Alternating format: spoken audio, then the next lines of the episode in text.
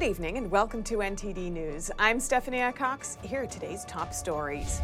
Anticipation builds for the police body cam footage of the fatal traffic stop of Tyree Nichols. Officials call for calm ahead of the video's release tonight.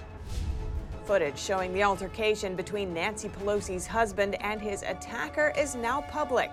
We'll show you what the police body cam captured and what Paul Pelosi mentioned during a 911 call. Members of the Republican National Committee voted today for the next chairman. Did Ronna McDaniel win a fourth term? We give you the latest. An EU official says Russia is now at war against NATO and the West. That says Russia says the U.S. has the power to end the conflict. Meanwhile, former President Trump warns against a possible World War III. And could artificial intelligence steal your job? Experts are sounding the alarm after a program is making rapid progress in handling various kinds of tasks.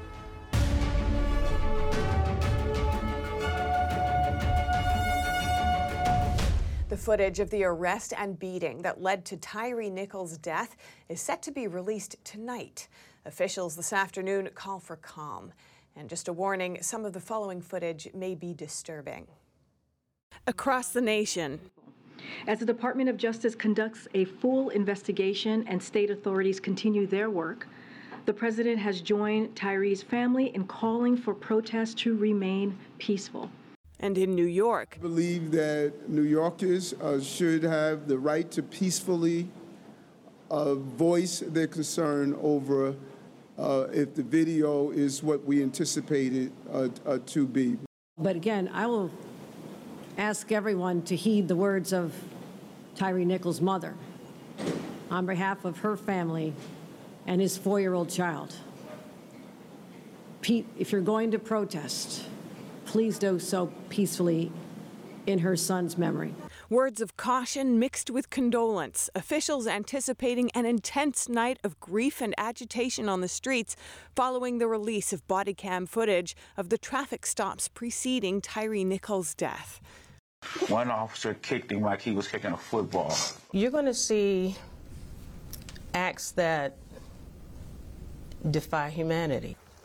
That's how Tyree Nichols' stepfather and the Memphis police chief described the disturbing video that shows the fatal encounter. The five black police officers involved were fired and arrested. 29 year old Nichols was pulled over in a traffic stop on January 7th. He would die three days later in the hospital. The Memphis police chief says they haven't been able to find probable cause for the traffic stop. The former officers involved said it was for reckless driving. We've been unable to substantiate that at this time. The five officers have been charged with second degree murder, along with several other charges. I think people can draw their own conclusions, but I don't imagine there'll be a lot of perceived ambiguity. Anticipation runs high. Attorney General Merrick Garland and FBI Director Christopher Wray calling the footage horrific. But I have been briefed on that video.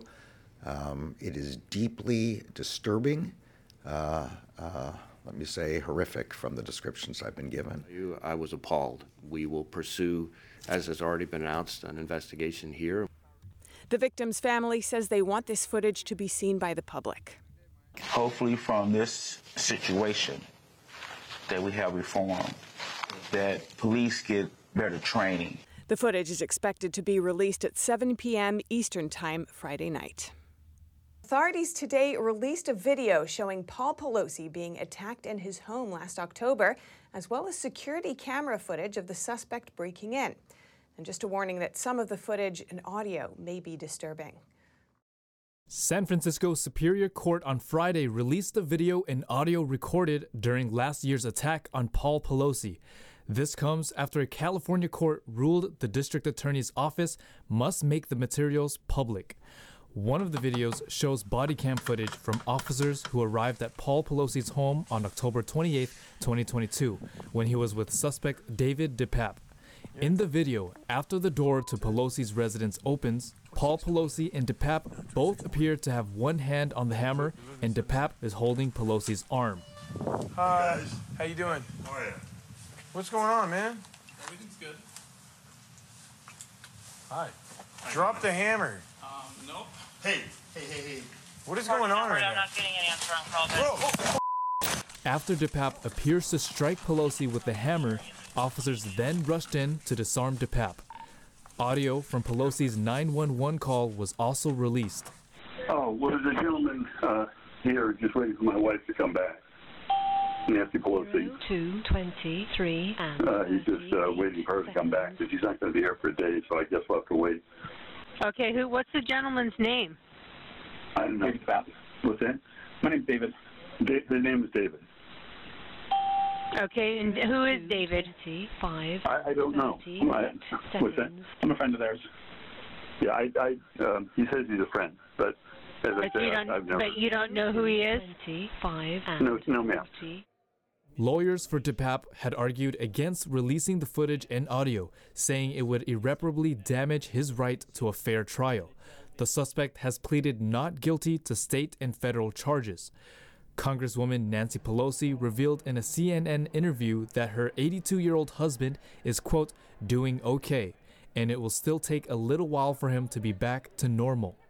According to court papers, DePape mentioned other targets aside from Pelosi, including California Governor Gavin Newsom and Hunter Biden, and that, quote, there's evil in Washington. DePape is scheduled to appear in court in February. You might be at risk of losing your job to AI. Experts are sounding the alarm after a new artificial intelligence program was recently launched. An artificial intelligence system called ChatGPT has passed an MBA final exam, can write reports, and much more. Experts are now warning that some jobs could become obsolete in the future.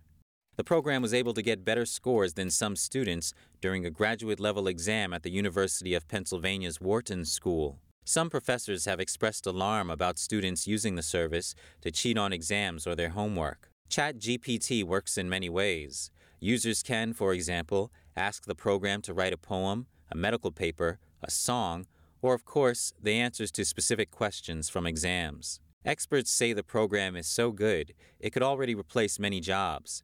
An educator told the New York Post that AI is replacing the white collar workers. I don't think anyone can stop that. This is not crying wolf. The wolf is at the door. He added that jobs in the financial sector, healthcare, publishing, and other industries are vulnerable. A professor at NYU told the outlet some simple website designers and engineers are also at risk of losing their jobs. I worry for such people. Now I can just ask ChatGPT to generate a website for me. Any type of person whose routine job would be doing this for me is no longer needed. The job areas apparently most at risk are education, professors say the program can easily give classes, finance, ChatGPT can do Excel modeling much faster than humans can, software engineering, it can also write code to create websites, journalism, the program can write scripts, summarize texts, and more, and graphic design. The AI system still has some kinks with simple tasks. For publishing, it can't differentiate between real citations and fake ones. In business, it reportedly makes mistakes on sixth grade level math. And in law, researchers at the University of Minnesota found that it scored an average of a C, below the human average of B. However, researchers at UPenn found that it quickly corrected with only a little human input. Users have also complained both about a racial bias and that it selectively refuses prompts that go against liberal views. New York City public schools have already banned ChatGPT. Reporting by Arian Pastar, NTD News. The United States Justice Department and FBI have launched an investigation against Snapchat. Federal authorities say drug dealers may be using the social media platform to sell fentanyl laced pills to unsuspecting teenagers. Snap, the Santa Monica based company behind Snapchat, is facing a federal probe. Federal authorities announced on January 25th that they are looking into whether the social media platform is being used for drug sales. An attorney who works with families of victims who died from fentanyl laced pills says the situation has been happening for a long time. Over the last uh, several years, uh, Snapchat has become uh, the vehicle of choice uh, for uh, drug dealers to ply their deadly trade of fentanyl uh, laced drugs. and in some instances, we have cases where the same dealer has supplied uh, children with drugs uh, that caused uh, in, grievous injury or death uh, within a year. Bergman says many of the children who died from fentanyl laced pills purchased via Snapchat bought them unknowingly. A SNAP representative said in a statement The company is committed to doing our part to fight the national fentanyl poisoning crisis, which includes using cutting edge technology to help us proactively find and shut down drug dealers' accounts. The company added that it continually supports law enforcement in drug sale investigations, and that, quote, we block search results for drug related terms, redirecting Snapchatters to resources from experts about the dangers of fentanyl. NTD reached out to Snapchat for additional comments. According to sources, the collaborative probe between FBI agents and U.S. Justice Department attorneys will include interviews with parents of children who have died from overdoses. Investigators are trying to access the victims' social media accounts to identify the drug suppliers. And Ronna McDaniel has been reelected to chair the Republican National Committee for another term. But not all members of the RNC are happy with the outcome. NTD's Jason Perry has that story. On Friday, 168 members of the Republican National Committee voted for the next chairman of the Republican National Committee, or RNC, and Ronna McDaniel was elected for her fourth term. She received 111 of the 168 votes. The chair of the Kansas Republican Party said, We need the continuity at this point in time. There's really no one challenging her that offers anything that is materially different than what she will do as our leader. McDaniel ran against My Pillow CEO Mike Lindell and Harmeet Dillon, who was a legal advisor to former President Donald Trump's 2020 campaign. Lindell said this on Steve Bannon's War Room shortly before the vote. No matter what happens today, we need to hold either one of them accountable for our election platforms. The people want me in there for number one reason straighten out our elections and straighten out the RNC so people will have trust bringing back to the RNC. Lindell received four of the 168 votes, and Dillon 51. Dillon is pushing for the RNC headquarters to be moved out of D.C. Florida Governor Ron DeSantis agreed with the idea in an interview with Charlie Kirk. So I think you get it in real parts of the country. You attract people who want to who want to live in those parts of the country, not DC insiders. But I do think we need some fresh thinking. And I here's the thing, just just practically speaking, you need grassroots Republicans to power this organization with volunteering and donations. I think it's going to be very difficult to energize people to want to give money, to want to volunteer their time with the RNC if they don't see a change in direction. The Republican parties in Texas and Alabama declared they have, quote, no confidence in McDaniel's leadership. Jason Perry, NTD News. And today, an EU official said that Russia has moved the war to a different stage and that the West is sending tanks to Ukraine to possibly save lives. Meanwhile, the World Health Organization seems to be preparing for nuclear war. NTD's Arlene Richards reports. In dual announcements on Wednesday, the U.S. and its allies announced plans to send some of their finest tanks to Ukraine. During the talks leading up to this decision, Russia warned that arming Ukraine could trigger a nuclear war. But an EU official said the war evolved when Russia moved it into a different stage. Speaking at a press conference in Tokyo on Friday, the Secretary General of the EU's European External Action Service said Russia moved from a concept of special operation to a concept now of a war against NATO and the West. He added that the EU is not looking to escalate hostilities, but is just giving the possibility of saving lives and allowing the Ukrainians to defend themselves from these barbaric attacks. Meanwhile, the Kremlin said on Friday that the U.S. holds the key to ending the war in Ukraine, but refuses to use it. Spokesman Dmitry Peskov accused President Biden of pumping weapons into Ukraine instead. The U.S. has accused Russia of bringing Europe closer to a full blown war, an outcome Biden said would have enormous consequences worldwide. Meanwhile, the U.S. has suggested thousands of U.S. troops could be deployed soon to shore up allies' defenses in Eastern Europe. As the two sides blame one another, the World Health Organization seems to be preparing for the worst. The WHO updated its list of medicines to stockpile for radiation or nuclear emergencies hours after the EU warned that Russia is at war with the West. In a new report released on Friday, the WHO gave policy guidance on preparing for a nuclear catastrophe. Dr. Maria Neira, WHO Acting Assistant Director General, said governments should prepare by having ready supplies of life saving medicines that will reduce risk and treat injuries from radiation. While the WHO prepares for a catastrophe, former President Trump says a major disaster is brewing. In a Truth Social post, Trump said if he were president, the Russia Ukraine war would never have happened, and even if it did happen, he would be able to negotiate an end to this horrible and rapidly escalating war within 24 hours. But since Trump isn't the president, the clock is still ticking and it's been ticking for 76 years. The doomsday clock attempts to gauge how close humanity is coming to destroying the world. On Tuesday, the Bulletin of the Atomic Scientists set the clock at 90 seconds until midnight. The closest to the hour it has ever been, they said. Midnight represents the moment humanity makes Earth uninhabitable. The bulletin said the decision to move the clock 10 seconds forward is largely due to Russia's invasion of Ukraine and the increased risk of nuclear war. Arlene Richards, NTD News. And in a series of videos posted on Truth Social, former President Trump commented on national and world issues from the Ukraine war to crime in D.C. And we had no wars during the Trump administration. We had no wars. Remember that because we were strong, the other side knew it, and they didn't want to play games, they didn't want to mess around. He said the U.S. has become the investigation capital of the world, referring to the number of investigations that have been launched against him, as well as the classified documents scandals. He said America's enemies, quote, could not be happier as they brilliantly plot our demise and destruction. In other videos, Trump criticized what he called weak on crime policies in D.C. and Atlanta. He criticized the Washington, D.C. City Council's recent bill, which he said would open the jailhouse doors to release violent felons.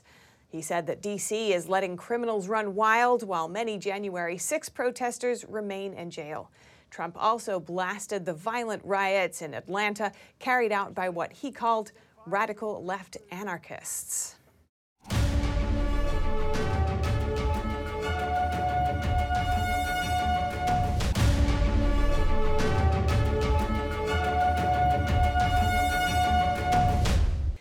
Is International Holocaust Remembrance Day.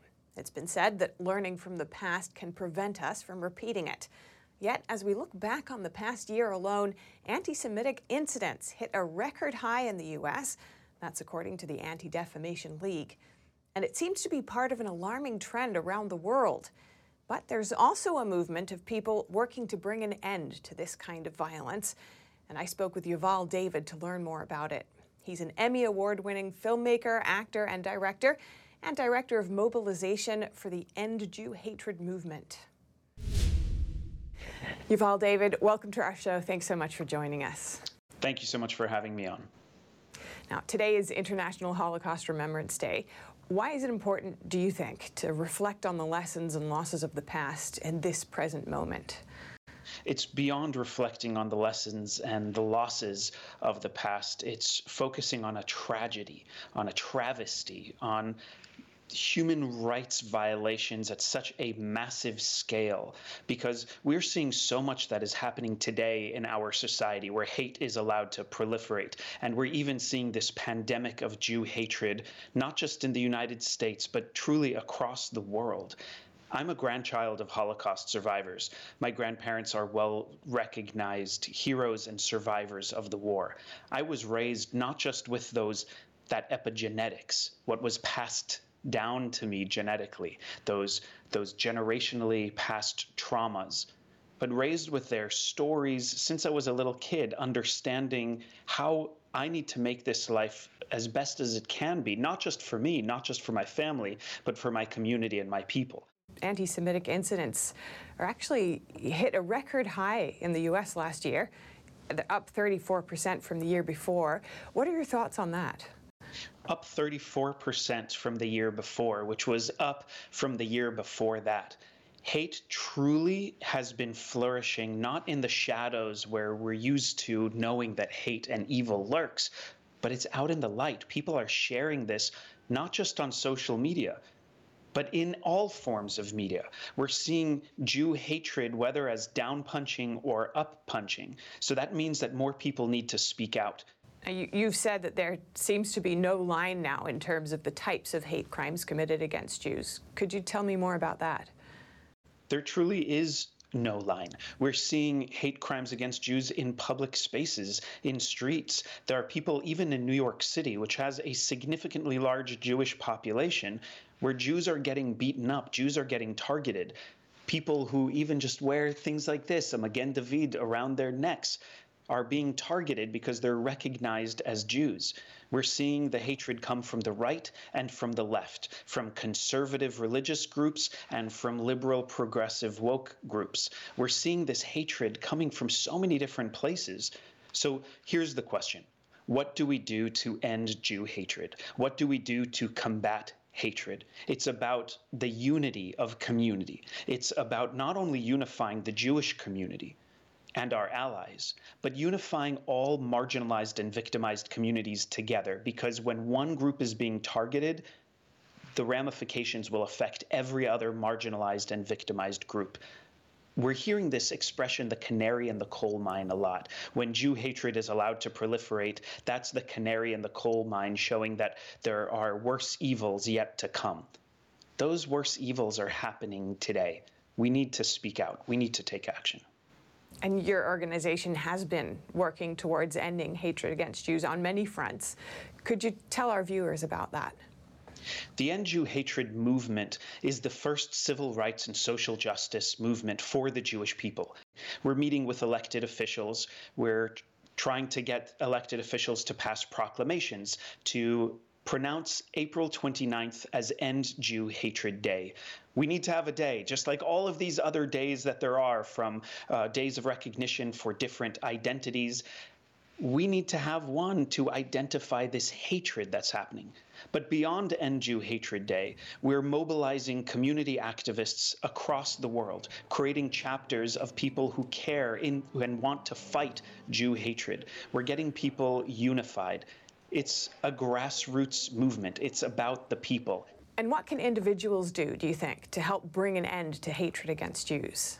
There's a lot individuals can do to bring about this the end of hatred against Jews. First of all, partner with us. The End Jew Hatred movement always asks, What can we do for you? What is it that you need from the movement? It's about the people, it's a movement of the people another thing that people can do other than reaching out to the end Jew hatred movement or to many uh, other Jewish organizations is reach out to your elected officials. If you are being targeted, if you are being victimized, or if you're concerned about it, reach out to your elected officials. Remind them the, that you represent them just as much as they represent you. They need to hear from you, whether it's letters, phone calls, uh, setting up meetings at their offices, or write articles, go on air, maybe even run for office yourself. There's so much that can be done politically. Now, socially, what can be done? Is there somebody who's being victimized or has been victimized in your community? Reach out to them and show that you are part of their support system. Support them, help them, speak to them, remind them that you are there, that they are not alone. And if we can be a powerful force together, we can end this hatred. We can end the hatred by bringing together the power of support, the power of community, and the power of hopeful optimism that we can create a brighter future. It can happen if more of us take action. Yuval David, Emmy Award winning filmmaker, actor, and director, and Director of Mobilization at the End Jew Hatred Movement. Appreciate your time. And now over to sports news. Here's NTD's Dave Martin with today's top stories. Thank you, Steph. Novak Djokovic is back in the finals of the Australian Open after downing American Tommy Paul in straight sets this morning. For Paul, the semifinals appearance was his best ever result in a major. The 25 year old was one of three Americans to reach the quarters, though none reached the finals. Meanwhile, Djokovic extended his record by winning his 27th straight match in Melbourne. His nine titles there are also record, and he's never lost in the finals. The 35-year-old will face Stefanos Tsitsipas, whose only previous Grand Slam finals appearance was a five-set loss to Djokovic at the French Open nearly two years ago. Should Djokovic prevail, he'll not only tie Rafael Nadal with his 22nd major title, he'll ascend back to the top of the ATP rankings. And sad news in college basketball as Emmy Award winning broadcaster Billy Packer passed away last night at the age of 82. The announcement was made by his son Mark on social media.